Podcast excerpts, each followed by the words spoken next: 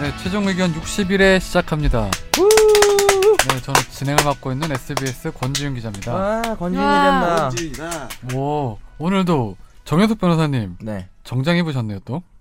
네 오늘 오늘 무슨 내 어, 뭐가 있었어요? 아니 아무 일도 없었어요. 그냥 아, 입었어요. 아, 다른 것도 있었잖아요. 그러니까 알면서 물어보는 짓 좀 하지 말래. 아니 나 모르는데. 비난을 그 뒤에 어. 묻어놓고 아니, 요거 아니, 아니 걸면 이게 딱 직업병이에요. 알면서 물어보는 거. 잡으라고. 하긴 뭐 어. 그건 그러네. 음. 직업병. 오늘 뭐 검사와 기자의 공통점이네.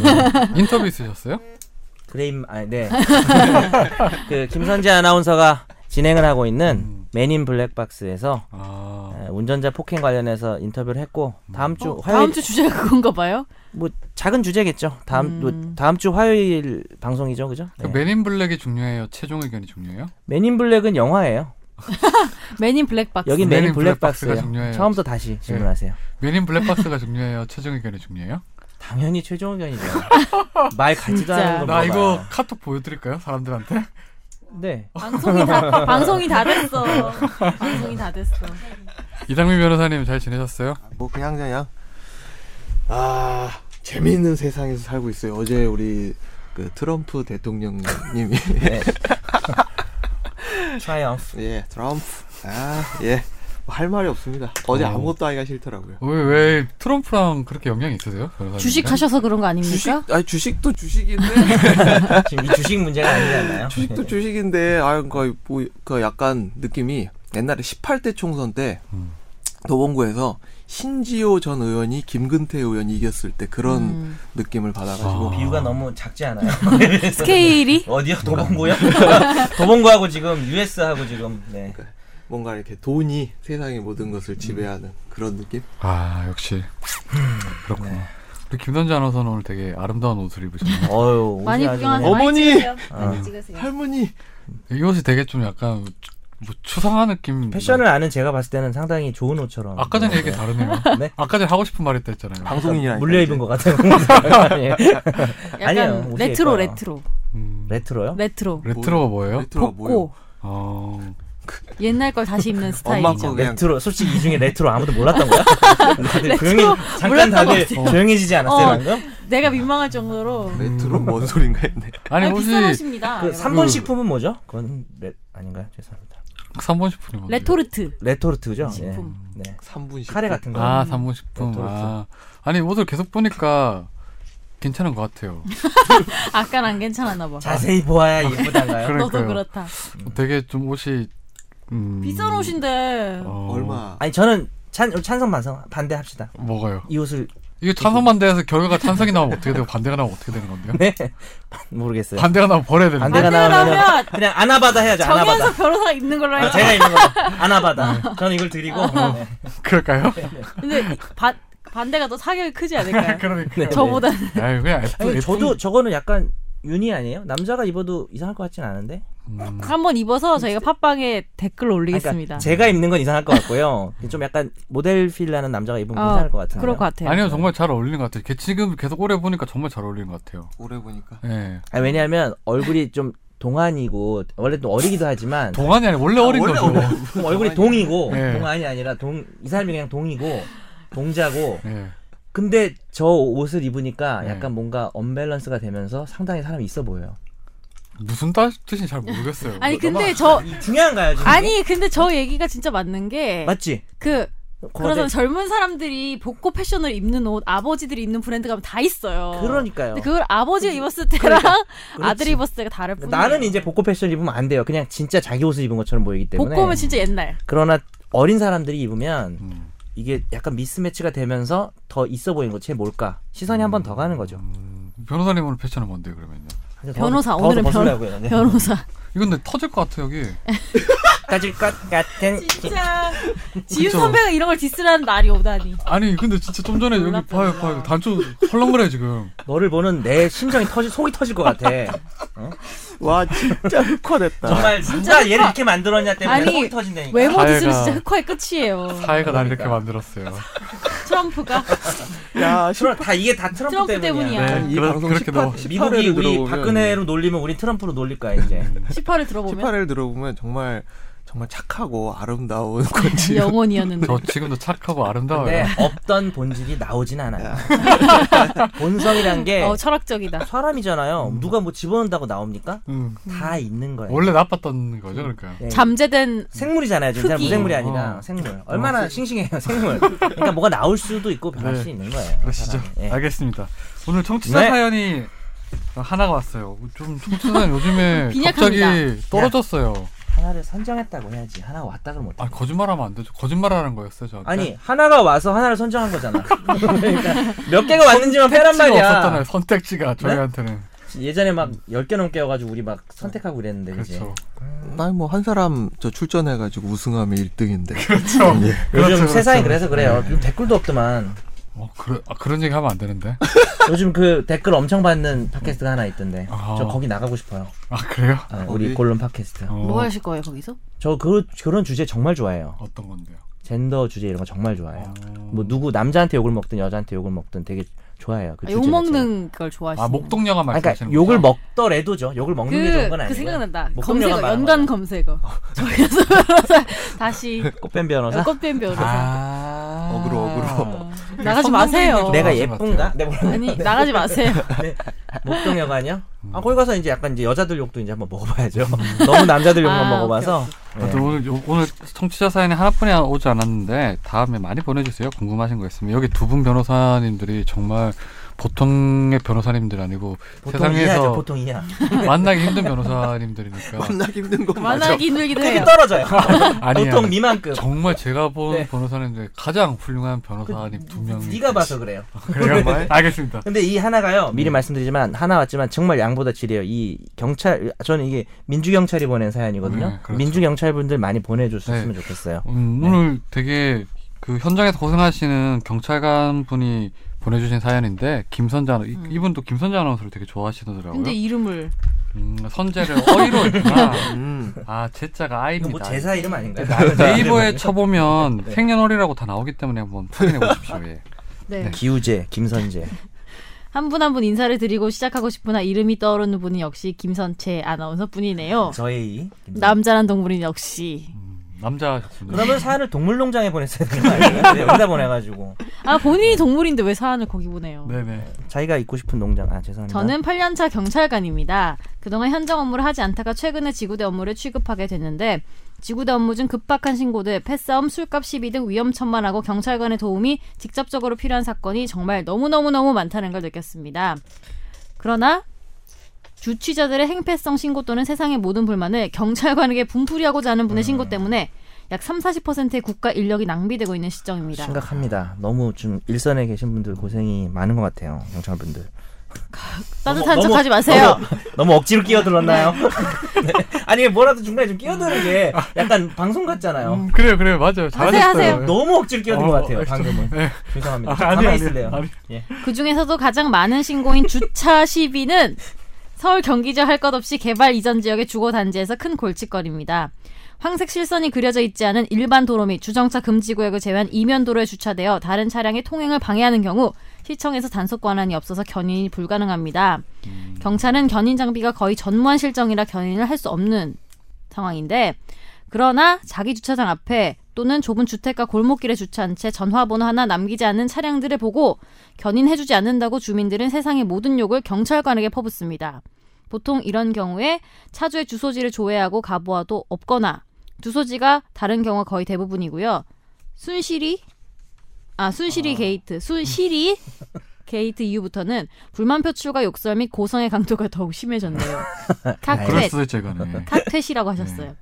가르침 데이트 이후부터는 좀, 네. 불만 불만 표출과 욕설 및 고성의 강도 아또 읽었네 네. 도로교통법에 조금 자다 올래요? 피곤- 피곤하신 것 같아요. 왜 이렇게 선생님. 싫으세요? 아니야 네. 읽고 싶어요. 눈이 오늘 왜 이렇게 작게 떴어요, 눈을. 잤어요. 네. 도로교통법의 일반 도로에서의 차량의 주차는 다른 차량의 통행에 불편을 주어서 안 된다고 명시돼 있긴 하나 견인권을 가진 시청은 개입하지 않고 경찰은 개입할 수 없는 실정일 때 과연 피해를 받는 사인이 자신의 이익에 대한 침해를 스스로 구제하기 위해서 레카차를 불러서 견인할 수 있는 걸까요? 만인 만일 견인했을 시 레카차는 우선 요금 청구를 문제 주차 차량에 할 수 있을까요? 음. 사실상 일반인들은 스스로 해결할 수 없는 일이 발생할 때 무조건 경찰관을 부르고 매달려 보지만 법적 책임이 모호하거나 법령간의 그레이 에어리아가 있는 경우 에어리아요? 에어리아 오늘 발음이 그러니까 그레이 에어리아 무슨 가 또- 있는 경우 실제로 아무런 조치를 취하지 네. 못한 채 욕만 듣다 오는 경우 허다합니다. 그렇죠. 주차 시비권에서 견인 대상이 아닌 차량에 대해서 행정법상 강제를 국가 및 지방자치단체가 즉시할 수 없을 때 일반 사인들 간에 해결할 수 있는 방안이 명확히 있다면 어려운 상황에서 일하는 15만 경찰들에게 매우 큰 도움이 될 것 같습니다. 네.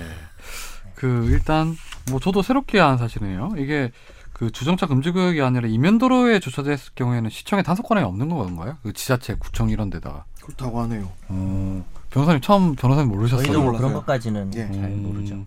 그럼 이게 질문의 요지라 함이 이제 경찰한테는 견인권이 있는 거죠 기본적으로. 다만 요건이 장비가 있어야 어- 되겠죠. 네, 장비가 없는 거죠 지금요. 권한이 있어야만 견인을 하는 거죠. 음, 견인 요건이 따로 있어요, 근데? 견인 요건이요. 네, 그 불법 주정차하면 견인할 수 있는 거 아니에요?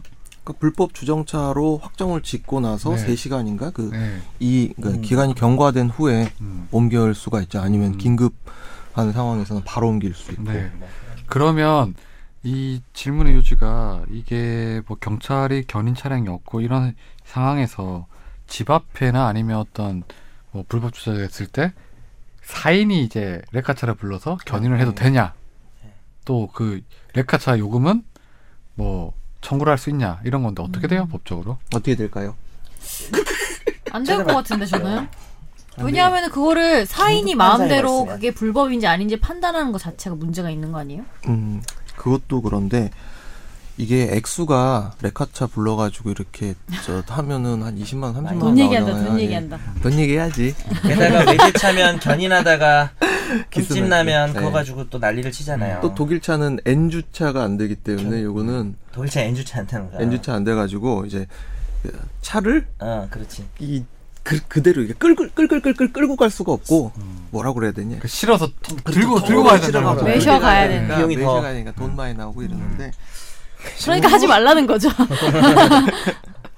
그러니까 이게 뭐 굳이 따지자면 무슨 민법상 사무관리, 뭐 자력구제 이런 식으로 만들어 볼 수는 있을 것 같은데 네.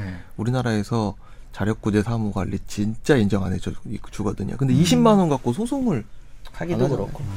기본적으로는 권한이 없는데 만약에 근데 예외는 있을 수 있어요. 뭐냐면 자기가 거길 정말 가, 지 않으면 자기한테 커다란 뭐 생명신체나 재산상 어, 우려가 좀 있다. 피해가 발생할 우려가 있다라고 음. 하면 그 뭐 그 그런 걸 피하기 위해서 어떤 견인밖에 방법이 없어서 했다 그러면은 비용을 청구할 수는 있죠. 음, 그러면은 뭐 예를 들면은 그날 딱 이사를 나가야 되는데 거기 바로 네. 앞에를 뭐 그 차가 막고 있다. 근데 움직일 수 없다. 어, 이사를 못해서 자기한테 응. 만약에 피해가 발생하면 그 피해를 사실 배상을 청구할 수도 있는 거고 음. 그 피해를 피하고자 뭐 견인을 했다면 배상을 청구할 수 있는데 결국 이 변호사님 말대로 그걸 뭐 2, 30만 원 가지고 뭘 하기가 좀 뭐해서 오히려 또 흠집 나면은 그것도 좀 애매해질 수 있죠. 그럼 대한 그뭐 이도 모든 상황이 뭐 그렇게 극단적으로 뭐 이사날이거나 아니면 무슨 응급 상황이거나 뭐 그러진 않을 것 같고 자기가 밤에 주차를 해야 되는데 아무리 그렇죠. 돌아봐도 주차가 없을 때 자기 앞에 딱 돼 있는데 예. 전화번호가 없고 이러면 견인을 하- 부를 수밖에 없는 거 없을 것 같은데 그럼 그게 일단은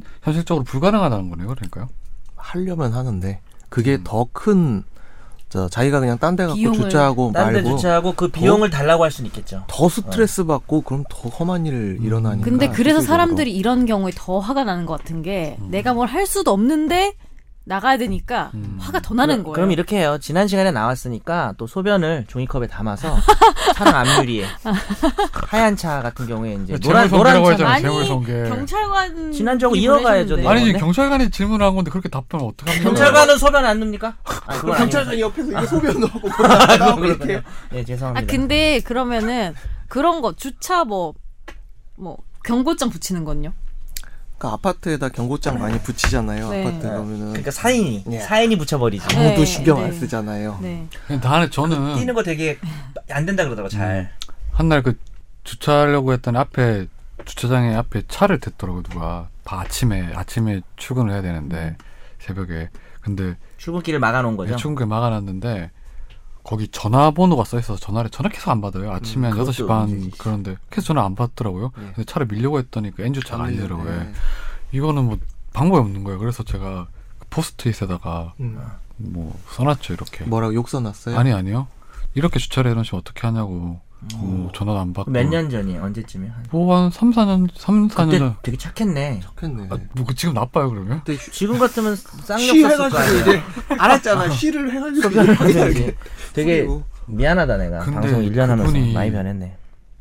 그 포스트잇을 떼고 다음에 똑같이 주차를 아. 하더라고요. 그렇죠. 어 진짜 사람들이 그 진상이다. 진상. 근데 저 저는 다른 데 쓰레기 주차를 아니에요? 해요. 다른 사람 차 앞에. 어. 뭐 그래서 보고 야 이거는 그럼 정말 방법이 없더라고 이렇게 했을 음. 경우에는. 근데- 그럴 땐 어떻게 하는 게 나을까요 그러면요? 그때 그럴 땐요 그 사람이 나올 때까지 기다려요 그 차 앞에서 그 다음에 싸워요. 그 어떻게 싸우면 되는 음. 거예요? 그러면? 싸워서 이기면서.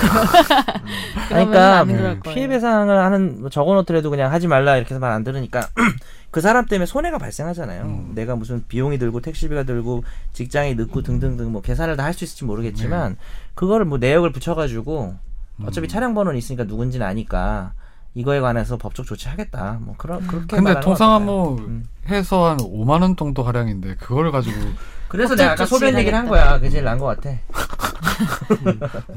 근데 냄새가 날 듯 안 날 듯. 여기서 잠깐 음. 농담입니다, 여러분. 라이브 지금 손괴죄입니다, 방송을 통해 손괴죄. 가지고요. 네. 뭐 문제가 하나 들어왔는데 네. 문제를 그대로 읽어드릴게요. 네. 자전거는 도로교통법상 차로 규정돼 있잖아요. 이 동열님의 문제인데요. 그렇다면 타고 가는 것 기준으로 다음에 안 보이죠? 승차 기준으로 해가지고 교통 신호는 자동차 신호를 따라가는 건가요? 아니면 횡단보도 신호를 따라가는 건가요? 질문 그리고- 많이 올라왔네. 예. 임대차 보호법 질문도 올라오고. 추가해서 자전거는 인도로 가야 됩니까? 차도로 가도 됩니까?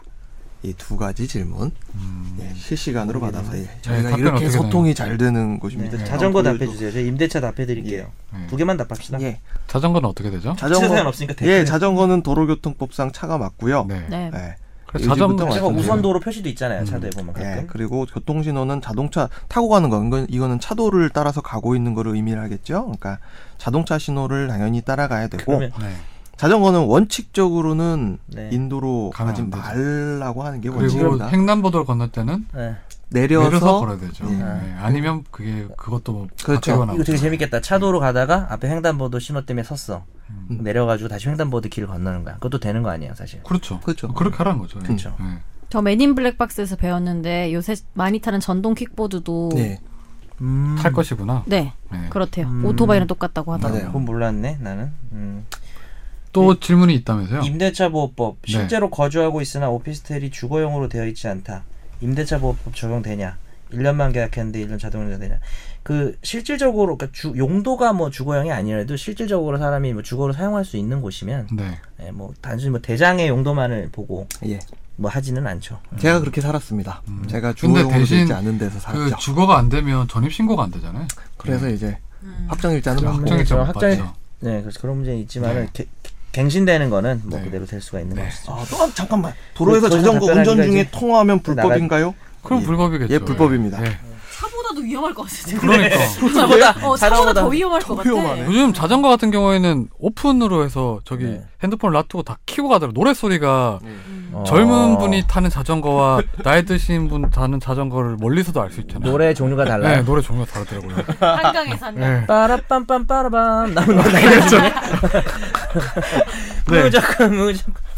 오늘 그 화재 판결은 또 화재 판결의 신미안을 가지신 정현석 변호사님이 준비를 하셨는데 세 개나 준비했고 네. 세 개가 다 의미 있는 판결인데 우리 라이브로는 하나만 하겠습니다. 하나만 하고 예. 나머지 두 개는 우리 음, 팟캐스트로 방송으로 꼭 들으시게 들어주세요. 그리고 오늘 제목을 읽지 말래요. 하겠습니다. 음. 네. 궁금하시죠? 첫 번째 거는 제목을 읽어도 상관없을 것 같습니다. 읽지 말라잖아요. 네. 동그라미 쳐져 있어. 어. 읽을까요? 제목은 소개를 읽어도 해주세요. 상관없어요. 네. 24살 어린 여직원에게 치근덕댔다 항의하자 해고한 사업주 벌금형.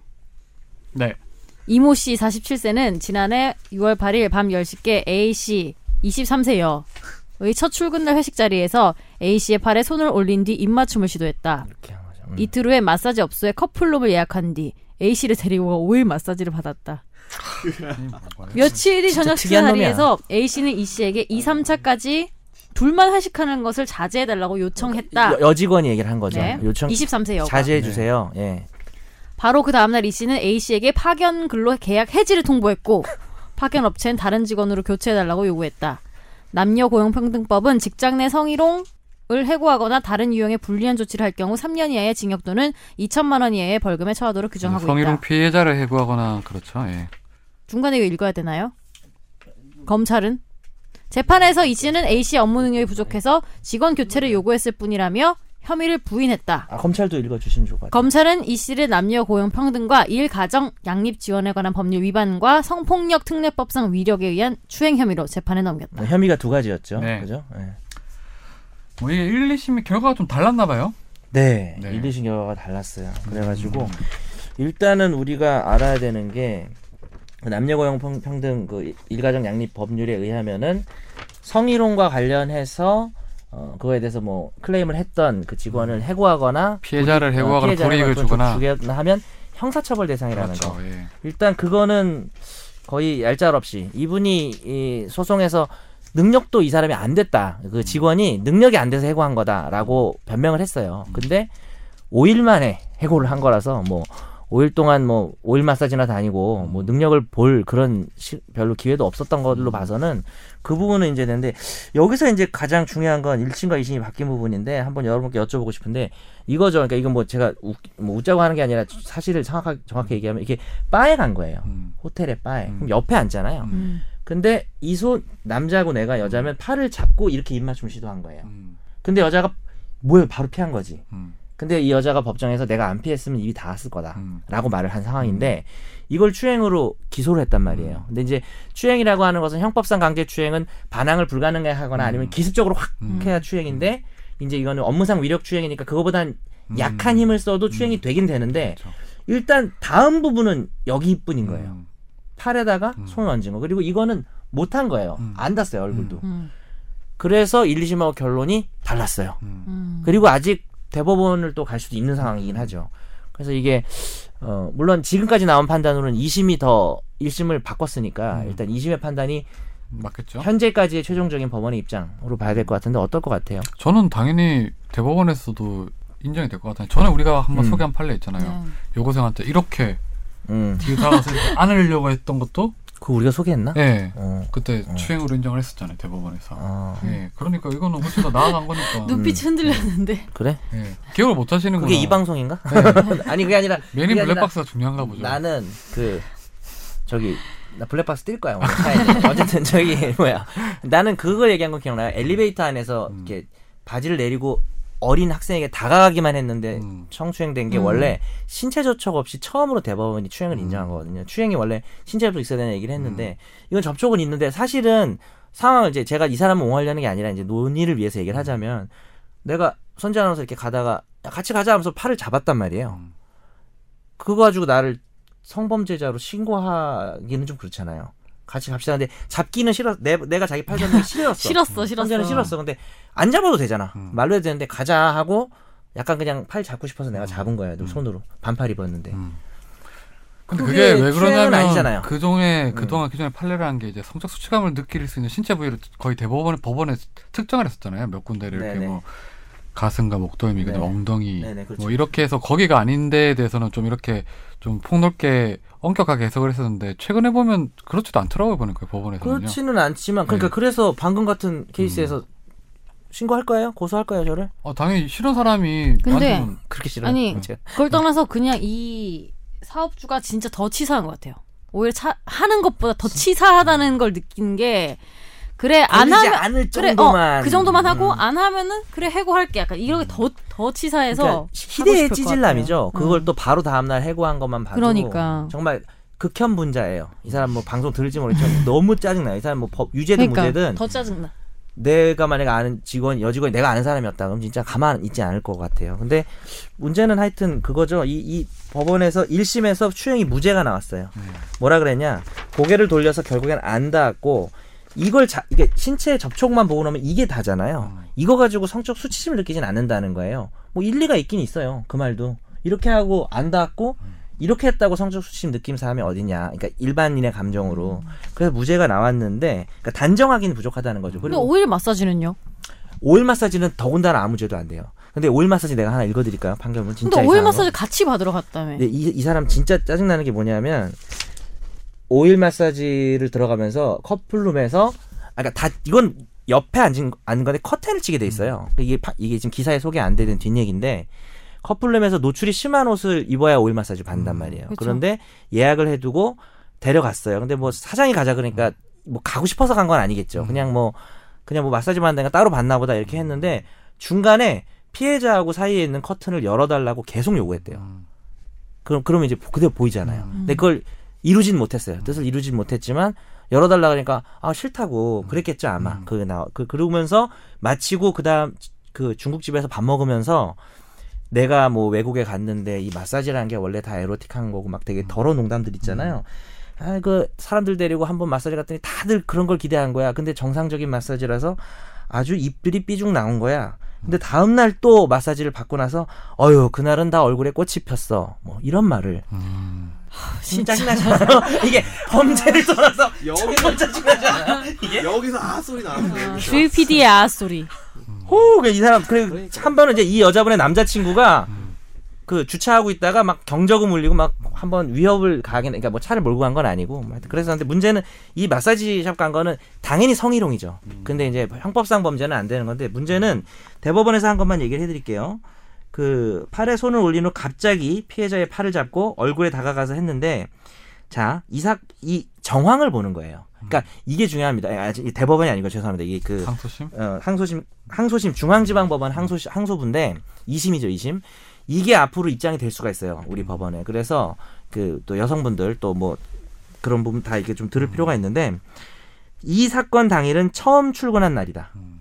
어, 이런 게 지금 추행을 판단하는데 중요한 게 되는 거예요 그 다음에 그 외에 친밀한 관계가 형성된 상태가 아니다 네. 아, 그다음 이삭 피해자보다 24살이나 많은 사람이 23살의 부하 직원을 출근 첫날 이런 보- 이렇게 보인 행태는 성적 수치심과 혐오감을 주기에 충분하고 선량한 성적 도덕관념에 반한다. 그러니까 이러한 행태라는 표현을 썼어요 법원이. 그러니까 그렇죠. 행위로 마이크로하게 보겠다는 게 아니라 전체적 배경을 보겠다는 거죠. 음. 그래서 아까 선재 아나운서 예를 든 건 내가 손을 잡으면 싫을 수 있고 음. 지금 눈빛을 보니까 되게 싫어할 것 같긴 해요. 싫어해도 우리가 뭐 친밀한 관계에서 괜히 오바해서 내가 손을 잡았다는 것이 음. 좀 안 좋은 행동일 수는 있지만 추행이 되진 않겠죠. 그러나 이 사람은 자기가 사장이고 출근 첫날이고 그 앞뒤로 아, 당신이랑 나랑 잘 맞을 것 같은데 뭐 출장도 둘이 다녀야 되고 뭐 이- 외- 외박도 해야 되는데 우리가 잘 맞는 게 중요해. 뭐, 뭐 남자친구 뭐 얘기도 하고 술 먹고 이런 거 불편하면 아, 면접하는 날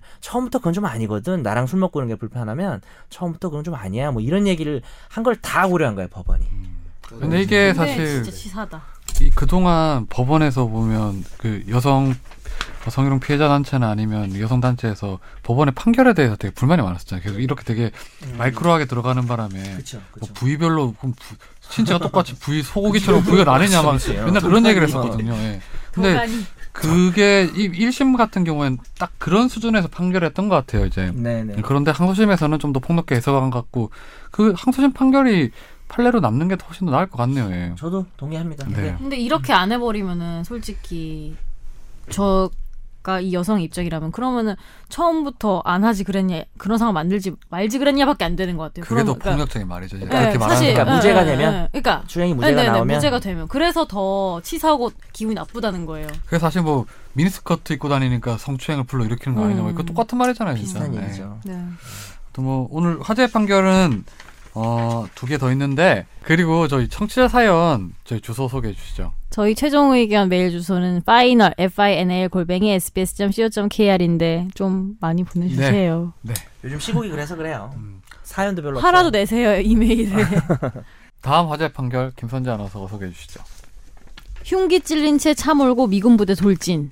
A 씨는 지난해 8월 20일 오전 6시 40분께 승용차를 몰고 대구 남구 대명동 어, 나 이 동네 살았는데. 캠프 워커 정문을 무단 통과해 부대 안으로 침입한 혐의로 기소가 됐다. 그는 캠프 워커 정문에서 살려주세요라고 호소하며 경계가 소홀해진 틈을 타 안으로 들어갔다. 부대 안에서 2km가량 차를 몰고 다니다 부대 후문 쪽 철제 차단문을 들이받았다. 당시 경찰이 음주 측정을 한 결과 혈중 알코올 농도는 면허 정지 수준인 0.075%로 나왔다. A 씨는 술집에서 지인과 술을 마시다 다툼 과정에 칼에 찔렸고 현장에서 벗어나기 위해 미군 부대 에 진입했다고 진술했다. 그리고 이 흉기에 찔린 채 승용차를 몰고 미군 부대에 무단 침입한 20대에게 어떻게 선고가 됐죠? 아 네. 아 그렇게 된 무죄가 선고됐습니다. 기습 공격. 네. 근데 이게 혐의가 자연스럽게 뭐였어요 얘기하면. 그런가요? 혐의가 일단 여기가 미군 부대잖아요. 아, 미군 군사시설 부대라서, 보호법 위반 이런 거군요. 예, 그것도 되고 그 다음에 이 사람이 마지막에 이게 뭐- 뭐냐면 들어왔다가 저기 문이 열려 있으니까 그로 나가려고 막 달리는데 문이 확 닫힌 거예요. 음. 문을 박으니까 뭐 뭡니까 이 문도 부서지고 그랬을 거 음. 아니에요. 그리고 그 앞에 보초 서는 사람이 이렇게 살짝 닿은 거예요. 음. 스쳐서 2주 정도 사이가 나와서 교통사고 처리법 아, 음. 교통사고 처리 특례법 위반이라 그래서 이제 교통법으로 되고. 어, 교특법이 되고 도로교통법 위반해서 음주운전까지 다 음. 기소가 됐는데 다 무죄가 나온 건 아니고요. 음주운전은 안 음, 나오네요. 예, 음주운전하고 또 과실로 그 사람 그 교특법이나 도교법 음주운전 다 무죄 유죄가 됐어요. 음. 다 유죄가 됐는데 이제 무죄가 나온 부분은 분사하기. 예, 군사 예, 그렇죠. 근데 이게 무죄가 나오는 이유가 뭐예요? 그 무죄가 나온 이유는 일단 기본적으로 군사기지 군사시설 보호법에 보면 이 손괴를 하면 처벌이 되잖아요. 군사시설을 손괴했다는 건데 네. 어 이게 지난 시간에 제가 얘기한 거랑 연결돼요.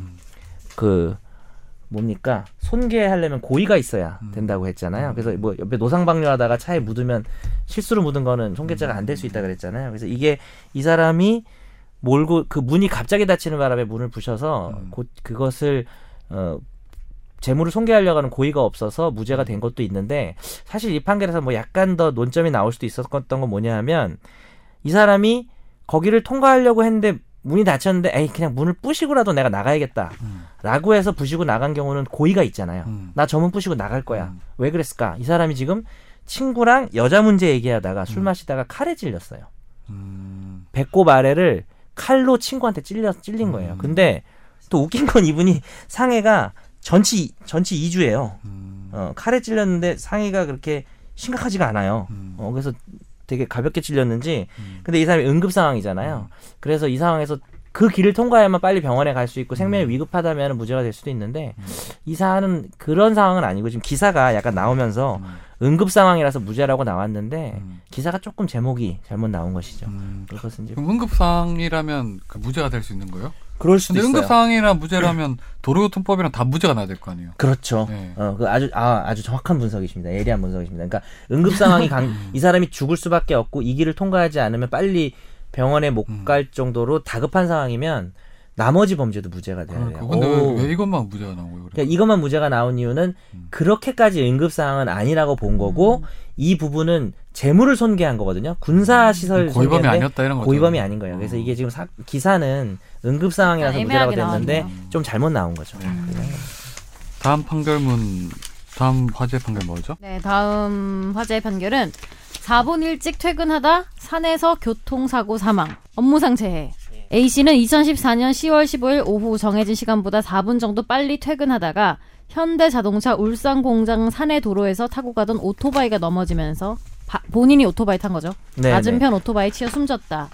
유족은 근로복지공단에 유족급여 및 장의비를 청구했지만 공단은 근무 시간 중 사업주나 책임자의 허락 없이 근무 장소를 이탈했다는 이유로 받아들여지지 않았다. 유족은 그러나 사고 장소가 산에여서 A씨가 근무지를 완전히 이탈하지 않았으며 근로계약에 따른 업무 수행과 사업주의 지배관리 하에서 발생했다고 주장을 했다. 네. 또 회사가 평소 근로자의 업무 효율 상승 차원에서 수분 정도 일찍 퇴근하는 것은 묵시적으로 승인했다고 반박했다. 네. 그렇죠. 핵심은 일찍 퇴근하다가 일찍 음. 퇴근한 게 잘한 건 아니죠. 잘못을 한 거고 근데 사고가 났을 때 이것을 업무상 재해, 즉 업무와 관련된 재해로 봐서 어 과연 그 유족 급여나 이런 걸 줘야 될 것인가. 사실 출퇴근길에 업무상 재해인지는 나뉠 수가 있어요. 그렇죠. 뭐 자기 교통수단으로 뭐 이렇게 한 경우에 아닐 수도 있고. 우리가 그동안 많이 얘기했었죠. 어, 그죠. 그런 얘기를 했었는데 핵심은 업무상 재해가 되려면 몇 가지가 있는데 1번 근로계약에 따른 업무나 그에 따른 행위를 하던 중에 과연 나타난 사고냐? 일단 그건 아니라고 봤어요. 업무 수행이나 준비 마무리 행해야 되는데 이 사람은 이미 자기 작업장에서 700m 떨어진 곳이고 음. 퇴근길이었기 때문에 그건 아니라고 봤고 이 그다음에 근무 장소도 아니다. 여기는 퇴근하는 길이고 이 공장이요. 그, 커요. 예, 엄청, 아시네. 여의도 1.5배예요 네. 우리 거의 세계에서 거의 제일 큰 어. 대부분 거고요. 오토바이를 많이 타고 다니더라고요. 그쵸. 네, 두 번째는 사업자가 제공한 시설물을 이용하다가 그 사업자 시설물의 결함이나 관리 소홀로 근로자에게 발생한 사고냐 그것도 아니라고 봤어요. 그 길이 뭐 음, 그 사업장 내에 있는 길이긴 하지만은 그게 뭐 도로나 이 부분이 잘못돼서 결함으로 사고 난 건 아닌데 세 번째 사업자가 제공한 교통수단이나 그에 준하는 교통수단을 이용하는 등 사업주의 지배 관리 하에서 출퇴근 중에 발생한 사고냐. 아까 자기 오토바이로 퇴근하는 거기 때문에 사업주가 제공한 교통수단이나 그에 준한다고 할 수는 없는데 혹시 이 출퇴근이 사업주의 지배 관리 하에 있느냐가 중요한데요. 어, 이- 이렇게 보려면 출퇴근 방법과 결- 경로 선택에 따라서 뭐 통상적이라고만 해서 무조건 업무상재해는 아니다. 그런데 예외적으로 사업주의 지배 관리 하에 있냐를 봐야 되는데 이 경우는 그 여러 가지 요소를 봤는데요. 그 사업장 내에 설치된 도로잖아요. 네. 공- 공장이 너무 크다 보니까 그다음에 많은 근로자들이 아까 기자님 말씀하신 것처럼 오토바이나 자전거 타고 고기를 지나서 퇴근을 하고 네. 평상시 경로를 정상적인 걸 벗어나지 않았고 물론 이제 자기 교통수단을 이용하긴 했지만 이미 사업주의 지배 관리의 영역 하에서 일어난 음. 사고다라는 거고 가장 중요한 거는 이제 퇴근 중에 발생한 사고냐 음. 이 사람이 그 새벽 근무를 하시고 3시 반에 퇴근하게 돼 있는데 사고 난 게 3시 반이면 음. 4분 정도 일찍 나온 거죠. 그 네. 4분 거리였거든요. 그러면은 판결문도 잘한 건 아니다. 음. 어, 정- 조기 퇴근이라고 하는 것은 좀 문제가 없는 것은 아니지만 그 정도만 가지고 업무상재해를 부정할 정도의 일은 아니다라고. 저는 이걸 보고 좀 놀랬던 게 네. 그게 좀 짜증나더라고요. 우리가 10분 더 일해도 돈을 더 안 주는데 그 4분 일찍 퇴근한 거 가지고 그런 생각 그게 일단 어. 가장 먼저 든 생각이 어, 좀 왜 이렇게 억울하지? 좀 약간. 그러니까 네. 예를 들면 퇴근하려고 하는데 정시에 음. 상사가 뭐 말 걸어가지고 4분 더 얘기하면은 돈 안 주잖아요.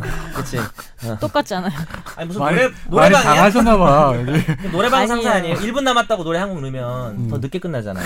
노래방 주인 입장에서 얼마나 짜증나요. 뭐 그러니까. 한국을 빛낸 100이 한 명의 위인들 이런 거 넣어봐요. 1분 남았는데. 음. 아무튼 뭐 요거 판결은 오늘 화재 판결은 여기서 마무리하고 집중 탐구 주제로 넘어가시죠. 한 번 더 해주세요. 하나, 둘, 셋. 이걸 뭐라고 한 번 더 해요? 네. 다 같이. 앞뒤가 똑같은, 똑같은. 민정수석 우병우 이거 참- 어, 근데 되게 잘한다. 요거 제가 우병우가 처음에 기사 떴을 때 친구한테 제일 먼저 한 건데 음. 가끔 인터넷에 나오더라고요. 뭐 앞뒤가 똑같은 분 이런 네. 얘기가 나오더라고요. 네, 그 오늘 집중 탐구는 이제 우병우 전 민정수석이죠. 음. 이번 정권 실세 그 민정비서관에서 바로 민정수석으로 승진하는 초고속 예. 우병우 씨에 대해서 한번 얘기를 해볼까 하는데 우병우 씨가 얼마 전에 레이저를 검찰에- 썼죠? 네. 아 그게 아닌가요? 예. 검찰에 소환이 됐잖아요. 혹시 보셨어요 소환 장면? 그 아니 그 기자분 트라우마 생길 것 같아. 아니 그 정도는 안 생겨요. 도래 좋아할걸요? 그렇죠. 좋아. 아, 되게 이자 좋아요. 많이 드는데? 예, 예. 잘 째려봐줬다고. 너의 인품을 그대로 드러나게 해준 아. 그 거니까. 그 또 총매가 또 자기가 된 그러니까 거고. 그게 그러니까 본인 입장에서는 국민들한테 이 공직자로서의 얼마나 이게 자세가 안 돼 있다는 걸 본인의 음. 질문을 통해서 보여준 거잖아요. 혼자 뭐 질문이 그렇게 시- 뭐 심한 질문도 전혀 아니었던데요. 음, 그렇죠. 당연히 할 수 있는 보셨어요? 질문 하는데. 그 뭐예요? 네. 영상 영상 봤어요. 예, 노래 보는 거. 음. 1초 정도 아니 노려보냐. 1초 정도. 아니 근데 내가 본 영상 그게 그 1초던데. 초가 중요한 게 아니에요. 아, 그럼 그게 중요하다는 그때 얘기는 아니야. 그 긴장감이 약간 그렇지. 아니, 왜냐면 너무 무서웠어요. 저는. 그 상황에서 막 이러고 있는데 굳이 잠깐 한 곳을 응시하는 건 되게 큰 김선재 거죠. 아나운서가 있었으면 그렇게 놀아서 눈을 찔렀을 것 같아요. 이렇게 딱 야, 막아요. 예. 네가 온대 이렇게. 이상민 변호사였으면 어떻게 했을 거예요? 기자면 음. 저는 욕, 욕 나오지 않았을까? 어, 씨. 어, 아 근데 저는 조금 그건 있었어요. 뭐 이 잘했다 잘못했다가 아니고 이 사람이 그냥 확실히 뭔가 포스가 있긴 있구나라는 거를. 근데 너무 그건 되게 착각한 무서웠어요. 거였어요. 착각하는 무서웠어요, 거고 이게 저는. 사실 그런 상황에 처음에 기자들은 통상 이제 절대 이제 욕을 하거나 하지 않고 도리 웃으면서 차분하게 해야 돼요. 그래야 아, 되죠. 더 그러면 이제 짜증나겠구나. 상대방이 음. 되는 기사랑 거니까. 그, 검사랑 비슷한 건 기사랑 검사랑 비슷한 건 맞네. 근데 이게 대부분의 피의자들 중에 보면 이제 되게 강하게 나가면 된다고 생각하는데 그게 되게 대부분 착각이더라고요. 음. 그런 분들이 보면 항상 나중에 더 크게 욕을 먹고 그렇게 되는데 그래서 이제 본인 입장에서 우병수석이 공직자니까 사실 본인이 진짜 공직자였고 조금의 일말의 죄책감이 있거나 아니면 국민에 대해서 사죄하는 마음이 있었다면 그렇게 안 나왔었죠. 언론이 더 안 좋아졌잖아요 지금요. 뭐 죄책감이 네. 없죠. 자, 음, 잘못한 게 없는데. 음. 감이 없는 건 분명 조금도 옹호할 생각은 없는데 그 영상은 좀 여러 번 봤는데 뭐 혹시 그냥 아무 생각 없이 본 거로 보긴 좀 어렵죠. 어려워요. 아, 그거는 아니, 의도적으로 그런- 보는 무조건 거예요. 째려본 그런 거죠. 긴장감이 절대 그건 아니었어. 아. 본인의 패착이었어요, 패착. 이렇게 자기는 항상 검사 때부터 음. 그렇지. 대통령 앞에서도 자기는 뭐 그렇게 조사하고 했던 사람이니까. 감히 나를 예. 뭐 이런 거는 확실한 목에 거죠. 힘을 주면 다 된다 생각했던데 그게 크게 착각을 했잖아요 이번에 그래서 그 사진도 찍혀가지고. 아 근데 기자도 저는 눈 안 깔았겠죠? 그렇죠? 계속 노래 봤겠죠? 근데 계속 보니까 어. 우병우 씨가 기자가 키가 안 크고 나오더라고 그때. 어. 기자 음, 키가 작으신 여기자가 키가 여성분이었죠. 작아서 이렇게 사진을 찍혔더라고 보니까요.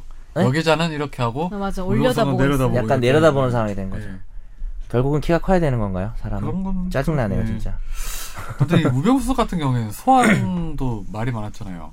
황제. 아, 아유 이분 또 팔짱. 사진 어, 사진 지금 또 권기자 팔짱 끼고 있네요. 네. 아 이런 우병우 같은. 나 팔짱. 끼고. 우병우 별로 안 좋아해요. 네. 어떻게 소환을 처음에 누군 한다고 했었나요? 좋아하겠어요? 네. 원래 수- 네? 그 수- 조사 방식을 두고도 얘기가 나, 많아, 많았었잖아요. 원래 뭐 지금 이 우병우 사건이 저 특별수사단이 꾸려진지는 두 달도 넘었고 고발된 지는 더 네, 어? 됐잖아요. 훨씬 더 됐고 네. 아 그리고 지난번에도 말씀을 드렸지만 최순실 게이트에 대해서 형사 8부로 그러니까 중앙지검 형사 8부가 일을 못 한다는 게 아니라 중앙지검 내에서 일반 형사부에서 가장 이제 마지막 부서이고 검사 수도 적고 그리고 거기 있는 부장 검사님도 부장 검사들 중에 가장 말석 검사에 속하고 이래서 아 이 사건을 어느 정도로 생각하고 있느냐에 대해 이야기가 있었거든요. 추측을 해볼 수가 있었는데 이제 방점을 찍은 것이 이렇게 이제 레이저 한번 쏘시면서 방점을 찍었고 그 다음에 이제 또 그날 조사를 받으시면서 사진 찍고. 또아 오피런스 빌딩에서 겁나 땡겨가지고 조선일보 개건 기자분께서 아주 그거 제대로 사진 카메라- 찍었어요. 그러니까 되게 좋은 카메라인가 봐. 네. 망원. 샤이니 샤이니 찍는 마음 그거 아니에요? 카메라. 진짜로. 대포 대포 카메라 아니에요? 그러니까 우병우 수석 같은 경우에는 전 수석 같은 경우에는 그 특별수사팀이 따로 구성됐잖아요. 예. 고검장을 팀장으로 하는 수사팀이 구성, 구성이 됐는데 이 고발이 되고도 그 처음에 이제 청와대 특별감찰관에서 수사 의뢰를 했죠. 이제 네. 혐의가 인정이 된다. 그러니까 네. 검찰 수사를 하라고 이제 법에 따라 넘겼는데 소환을 미지저 되게 늦게 한 편이죠. 그리고 또 이제 소환 방식을 두고도 이제 서면으로 하니 뭐 이렇게 음, 얘기가 나왔었죠 늦게 처음에. 있었죠. 아, 근데 하기가 좀 그런 게 청와대 민정수석인데 네. 당시에 이제 청와대 네. 민정수석이었으니까 전적으로 이제 검찰의 수사를 관장하는 입장인데 그렇죠. 자기를 자기를 자기가 수사하는 꼬라지밖에 안 된단 말이에요. 그래서 엄밀히 청와대 따지면. 특별감찰관의 실에서 수사를 했을 때 이제 여당 내에서도 네. 사퇴를 해라. 네. 그 말이 안 된다. 이제 그렇죠. 사정 기관을 총괄하는 총괄하는 어떤 민정수석이 네. 사람인데. 네. 수사를 받는 사람인데 그 수사 정보를 다 취득할 거 아니냐. 네. 그래서 이제 검찰 내에서도 이제 당연히 나갈 거라 생각을 했대요. 근데 아, 우병우가 안 나가더래요. 그러니까 이게 이상하잖아요, 이게. 왜냐하면 본인들도 당황했어. 자기 수사 결과 네, 보려고. 그런 자기가 거야? 수사를 뭐야? 보고하면 수사 과정을 보고하면 총장하고 뭐 법무부에서 이제 청와대로 가는데 그 자기의 가- 관련된 수사 정보를 다 취득하고 있는 상황인데 음. 기본적으로 이제 메커니즘 자체가 이제 작동을 안 할 수 못하는 건데 그래서 검찰 내부에 놀랬죠 이제 아이 사람이 왜 안 나가는 거냐를 두고 얘기가 많았었죠. 아, 그러면 이제 그걸 지득하지 못하는 그런 절차가 제, 뭐 어떤 제 그러면 이거 어땠어요? 이- 그- 그렇게 해야 되지 않을까요? 당연히 근데. 네. 근데 그러면 다 민정- 가는 거예요 결과가? 민정수석이 계속 안, 그렇죠. 안, 안 내려오면? 네. 장관의 얘기는 이제 그렇게 되진 않을 그 뭐 것 같아요. 노출 안 될 정도로만 보고한다 뭐 대충 이렇게 얘기를 했나 봐. 근데 그게 그런 어디 있어요 건데. 그게? 네. 그것도 안 되지. 네, 예. 그것도 민족 수석실에서 수석실에 보면 파견 검사들이 있잖아요. 사실. 네, 그렇죠. 검사들이 항상 그 전화를 해요 이렇게 음. 전화를 하고 이제 수사 상황이 어떻게 돌아가고 네, 하는 있냐. 일이 그 네. 일이니까 맨날 하는 직무에서 게 그러니까 내려오지 않고서는 네, 그렇죠. 방법이 없는 거죠. 그런데 이제 나가자마자 채 일주일도 안 돼서 경찰 대진 된지 일주일도 안 돼서 소환을 했던 네. 거죠. 예. 음. 그 소환할 때 그 사진 찍힌 건 보셨어요? 그 사진 보시고 이상민 변호사는 어떠셨어요? 어, 그러니까 그 사진 한 장뿐만이 아니라 이제 그 전후에 찍힌 사진들을 보니까 분위기가 너무 화기애애해가지고 네. 이 조사를 받는 게 맞는지 마치 우병우 수석이 전 수석이 주임 검사인 줄 알았어요. 그 네. 사진만 봐서는 수사관한테 어 그래 오늘 수고했어. 오늘 네가 수고했어. 정말 그리고 안, 잘못된 자세였죠. 저는 만약에 평소에 음. 보여준 모습이 신뢰가 있는 모습들이었다면 이런 해명을 했을 때 국민들도 충분히 받아들였겠죠. 하지만 이때까지 뭐 있을 수 없는 일이었던 게 다 일어나고 있는 상황에서 이런 식으로 해명한다고 해서 누가 믿겠어요, 솔직히. 그 여기에 대해서 검찰은 뭐 담당 부장 검사가 팀장한테 보고하러 간 사이에 잠시 휴식을 취하면서 후배 검사 직원들과 대안을 그냥 담소를 나누는 장면이다. 어, 저녁 식사도 거르고 조사가 진행되었고 사진 찍힌 시점이 그래서 그렇지 그때만 빼고 나면 통상적인 조사가 이루어졌다. 팔짱을 풀었다. 라고 이런 얘기예요. 근데 그런 음. 이게 약간 그런 게 뭐냐 저는 그 우병수석이 이제 그 팔짱 끼고 이제 수석하는 검사들한테 공손한 자세로 있잖아요. 예. 그게 검사들이 보면 뭐 주요 피해자들이나 좀 뭐 거물급들이 오면 예. 또 그 사전에 또 짜요 이렇게 예. 이선 기선제압을 해야 된다고 네. 그래서 막내 검사 일부러 막내 검사한테 가서 뭐 책상을 치라 하거나 음, 음, 음. 뭐 여러 가지를 시나리오로 짜 예를 들어 경 경찰청장이 오기 전에 경찰청장이 소환을 받으면 검사들이 통상 어떨 때는 응. 막내 검사들 시켜 일부러 음. 그러니까, 니네가 간이 그러니까. 그렇게 한. 음. 근데 이거는 그런 거에 애당초 시도도 안 했던 신호를 거야. 안 했기 예. 때문에 된 거다. 그러니까 그러니까, 그 사람이 그렇게 제가 제가 했을 부장이라면 제가 예, 어떤 저 이 수사를 관장하고 있는 부장이라면 아까 말씀하셨듯이 제일 쫄자 검사 내보내요. 음. 그래가지고 처음에 이제 수사를 하면서 너는 지금 이 정도 수준에서 조사를 받고 있는 거다라는 심적인 압박감을 주고 그렇죠. 난 다음에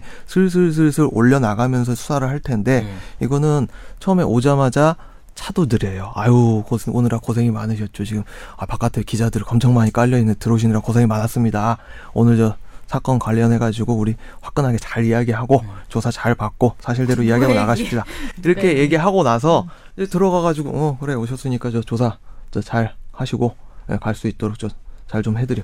그러니까 그 뒤에 찍힌 사진들 있잖아요. 이 사진 말고 그 뒤에 찍힌 사진들.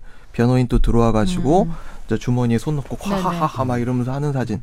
그 사진들을 보면 이거는 통상적인 조사를 받는 느낌이 네. 아니라 그냥 즐겁게 담소 나누고 그러니까 가는 뭐 그런 요술적인 느낌이란 행위였던 말이에요. 거예요. 저는 그게 싫다는 거죠. 이게 수사 의지가 애당초 아, 있었다면 그러니까요. 기선 제압을 하고 어차피 수사라는 게 두 분이 더 잘 아시겠지만 그 신문할 때 보면 일종의 심리 싸움이잖아요. 네. 이 사람은 피의자를 압박하고 그렇죠. 그렇죠. 해서 진술을 받기 위한 그런 시도들을 계속 끊임없이 해야 되는 건데 애당초부터 그런 의시, 의지가 없었던 거죠 여기서는. 노력을 해도 네. 모자랄 판국에. 아니, 그리고 전혀 안 저는 한 거죠. 그것도 솔직히 좀 그런 게 이 카메라를 땡겨서 찍은 거잖아요. 근데 그거를 생각을 못 했겠죠, 당연히. 당연히 못하죠. 음. 아니, 그러니까 딱 그런 걸린 생 거지. 그 그게 더 짜증나는 포인트예요. 그러니까 안 보기 안 보이기 때문에 이렇게 했다는 것도 짜증나요. 그리고 그 다음 날에 동아일보에 나온 사진을 보면은 중앙지검에 평소에 이제 커튼 안 치는데 이제 다 조사실에서 커튼을 치게 치고 됐다라는. 근데 네, 네, 검찰이 정말 나쁜 짓을 한 거예요. 지금 제가 보기에는 이거는요. 네. 왜냐하면 이 차를 대접하는 것도 사실 뭐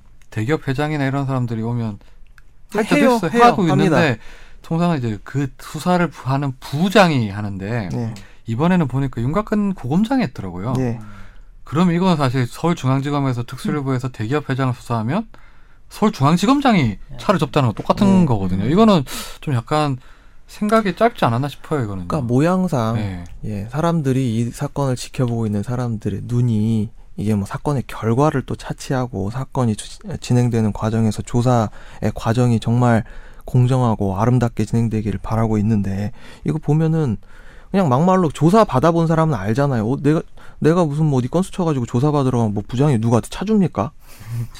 종이컵에 주면서 물 한 잔 드시면 드세요. 이렇게 하는 거죠. 아니 근데 저는 피의자한테. 만약에 통상적으로 이렇게 해왔다 한들 국민들은 잘 모르잖아요 사실 기분이 나빴을 것 같아요 그러니까 솔직히 말해서 하는 척이라도 해야 되는데 하는 척도 안 하니까 어이가 이렇게 없는 사실 거죠. 정의라는 게 보면 결과적 정의도 있지만 절차적 정의가 있는데 네. 이게 절차적 정의가 지켜지지 않았으니까 어떤 결과가 나와도 지금 아무도 안 믿을 거예요. 아무도 이거는. 안 예. 믿고 뭐든 나와도 안 음. 믿어 아무도 안 믿을 거예요 지금. 결국 지금 뭐 이야기가 나오고 있는 것이 정강자금 3천만 원을 횡령한 혐의로 뭐 불구속 기소를 할 것이다라는 식의 얘기가 나오고 있는데 음. 모르겠습니다. 지금 근데 3천만 원이 문제입니까? 네. 아니 뭐 어차피 해봤자 약식 기소는 아니면 뭐 벌금형으로 이렇게 할 것 같은데 3천만 원 자기 회사 자금 횡령이면요. 뭐 그냥 그 1인 회사 자금 네. 횡령이면 벌금 500만 원짜리예요. 그렇죠. 그래서 지금 김수남 검찰총장이 사진에 찍힌 그 오만하고 검찰의 굴욕적인 사진 예. 이 찍힌 다음 날 지시를 내린 게 있죠. 직무유기를 수사해라. 예, 이 수사 직무유기라는 팀을 걸 뭘 말하는 거죠?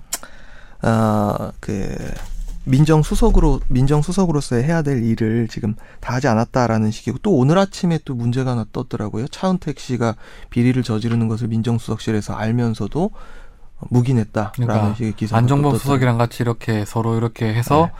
뭐 약간 비위 의혹이 있는 걸 알면서도 우병 수석이 눈 감아준 그의 거 아니냐. 그- 그거를 묵살했다. 예. 예. 지금 이야기가 나오고 있는데 아, 보셨어요? 뭐가요? 어, 방금 차은택 씨가 대머리였네요. 가발 벗은 차은택 누리꾼 최순실 게이트 최대 반전 대머리 갖고 뭐라고 하지 맙시다. 예. 그거는 뭐. 예. 탈모인 네. 전국의 천만 탈모인. 그 김순환 검찰총장이 이제 예. 그 검찰의 황제 소환하고 특별 대우 논란이 있고 난 다음이죠. 수사팀을 직책한 다음에 그 최순실 씨 관련된 어떤 이제 그 의혹과 관련해서 국정농단 관련해서 민정수석실이 충분히 인지할 수 있었- 있었을 텐데 네. 인지 안 했다는 의혹이 네. 많이 제기됐잖아요. 네, 그래서 그렇죠. 이 우병우 수석이 고의로 눈 감아줬다, 직무를 방기했다 네. 이런 의혹에 대해서도 수사 지시를 내렸죠. 근데 직무 테마는 처벌을 못 합니다. 참고로 네. 직무 테마는 처벌을 못 하고 알면서도 아예 안 한 경우에 음. 직무 유기는 처벌할 수 있는데요. 네. 네. 그럼 우병석이 그 많이 눈을 감아 줬을까요? 어떨까요? 근데 지금 돌아가는 걸 보니까 아유 우리 안종범 선생님이 지난번에 봤던 종범이 아닌 저 주범 선생님이 어, 돈 많이 뜯으러 다니셨더라고요. 예. 행동대장. 행동대장. 대놓고 근데 그게 보면 지금 뭐 삼, 제 3자 뇌물 이렇게 네. 하는데 예.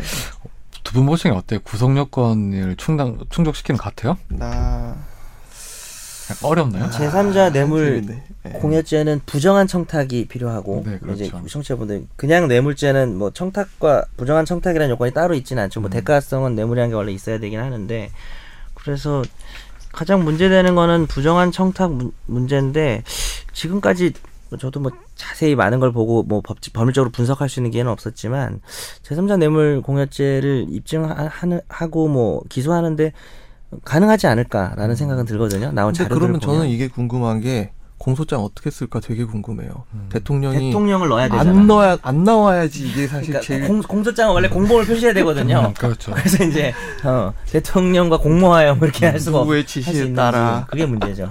근데 뭐 네. 삼자 제3자 뇌물이 되면 대통령 놀 수밖에 없지 않을까요? 그러니까 얼마나 슬픈 일이에요. 공소장에 대통령이 들어가. 네. 음. 그러면 공소 박근혜 저기- 가로하고 몇 세 뭐 이렇게 어, 대통령 빼고 이름만 공범은 나중에 기소하고 뭐 이렇게 대한민국 가로하고 네. 아, 대한민국 돌아버려. 대통령이다. 빈칸 채우기. 빈칸 직업 채우기. 대통령.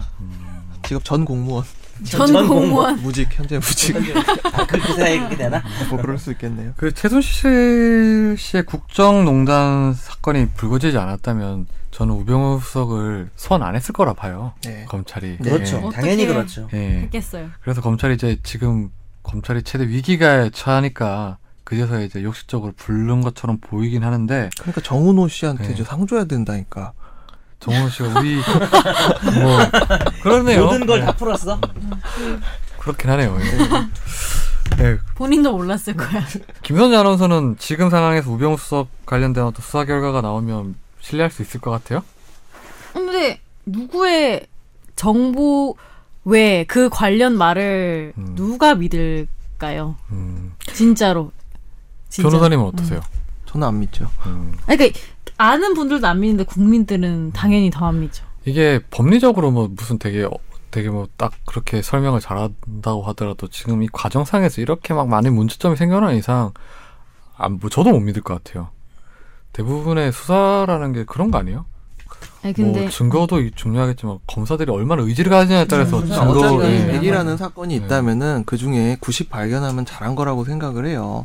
예, 뭐 어차피 사람은 거짓말을 음. 하고 음. 피의자가 자기 이야기에 대해서 거짓말을 할 수 있는 거는 그거는 뭐 당연한 권리이긴 한데 그거를 다 이겨내고 그 허들을 버텨내고 사실관계를 밝혀내서 처벌을 해야 되는 게 국가기관의 사명이니까 그런데 일 안 하잖아요. 그렇죠.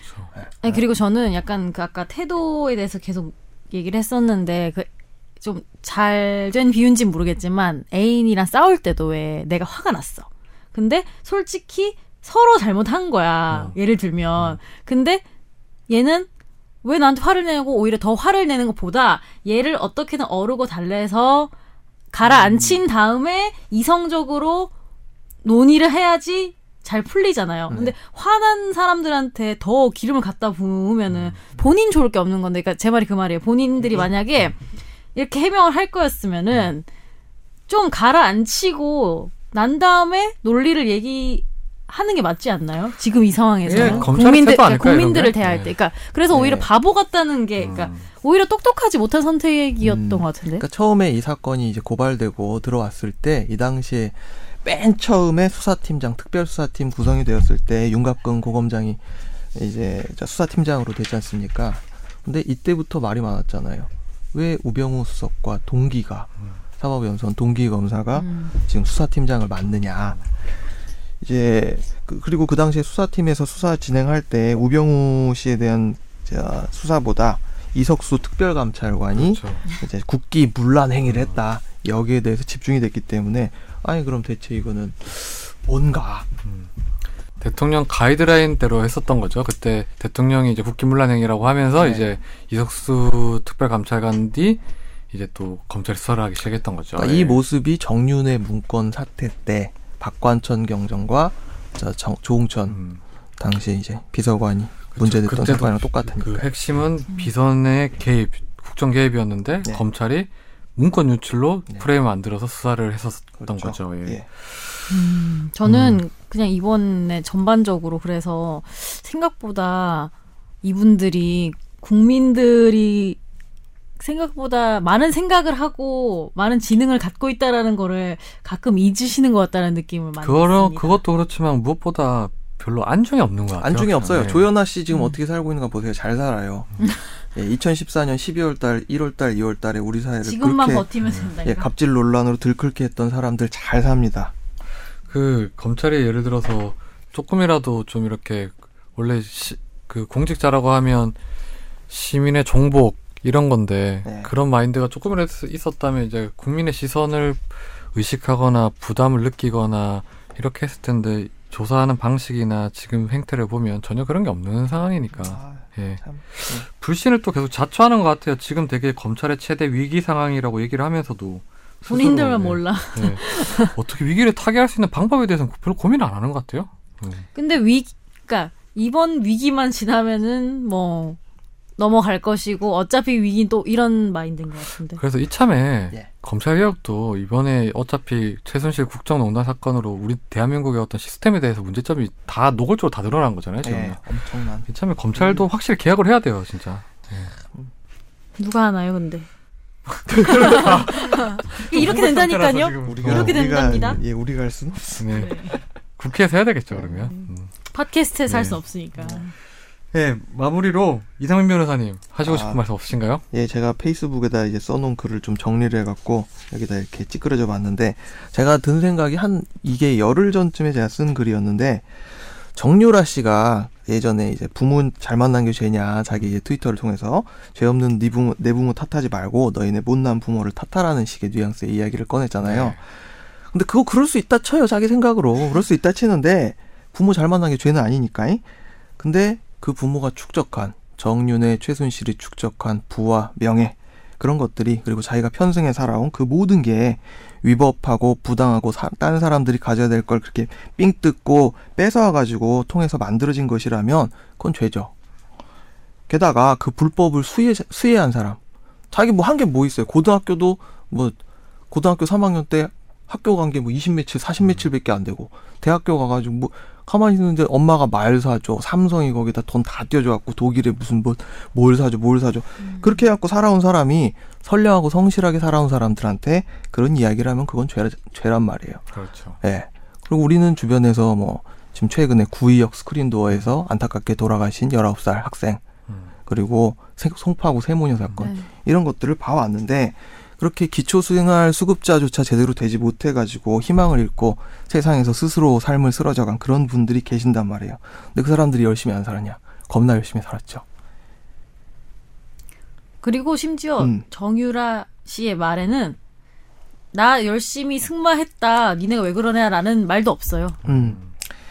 그러니까 이런 불법과 탈법, 나라를 절단내는 장난질을 쳐가지고 학교도 가고 돈도 벌고 모든 걸 다 가진 사람이 최소한 딴 사람들한테 미안한 줄은 알아야 되는데 하루하루를 성실하고 열심하게 살아가는 사람들한테 네. 예 뭐 지금 너무 분노하셨어요. 분노하셨어, 어떡해. 이상민 변호사님. 예. 우리 이상민님 분노하셨다. 아, 제가 원래 분노하는 성격이 아닌데 아, 울먹거리세요. 어, 아, 이- 아. 제 트럼프가 네. 있어서 더. 아니 음. 근데 저는 이상민 변호사님 지금 눈물을 이렇게 음. 글썽이는 게 이해가 돼요, 사실. 음. 진짜 이번 사건을 통해서 정말 우리나라의 어떤 모든 부조리함이 종합적으로 드러난 것 같아요. 정유라 씨뿐만 아니라 최순실이 그리고 그 사람들한테 도움을 줬던 사람들, 정부기관 그리고 음. 지금 그걸 또 음. 규명한다는 수사기관들을 보면 음. 뭐 일반인들 의지할 곳이 하나도 없는 거죠, 사실. 그리고 그러니까 그니까 그게 딱 맞는 것 같아요. 허무함. 예. 음. 약간 뭐 이 사람들이 사는 얘기가 뭐 딴 세상 음. 얘기라고 생각하려고 해도 앞으로 그러면 여기서 나는 어떻게 해야지 잘 살 수 있을까에 대한 그런 게 전혀 네. 느껴지지 않으니까 일반 국민들은 이상민 뭐 눈물을 좀 참으시죠. 예. 아 짜증나네. 그러니까 변호사들이 이게 법조인들이 뭐 사회 정의를 부르짖고 어쩌고 저쩌고 사는 사람들 많은데 어, 검사 선서할 때 다 사회 정의를 지키는 자기 저, 어, 역할을 다하겠다. 뭐 사법 연수생들, 로스쿨생들 다 마찬가지겠죠. 음. 변호사법 예. 1조에도 써있죠. 예. 그런데 이러한 그 사회 부조리에 법조인들이 되게 많이 부역을 했거든요. 지금 여기 이 최순실 게이트, 뭐 우병우 게이트, 누구 게이트 나오는 사람들 중에 법조인 한두 명 안 껴있는 거 하나도 없어요.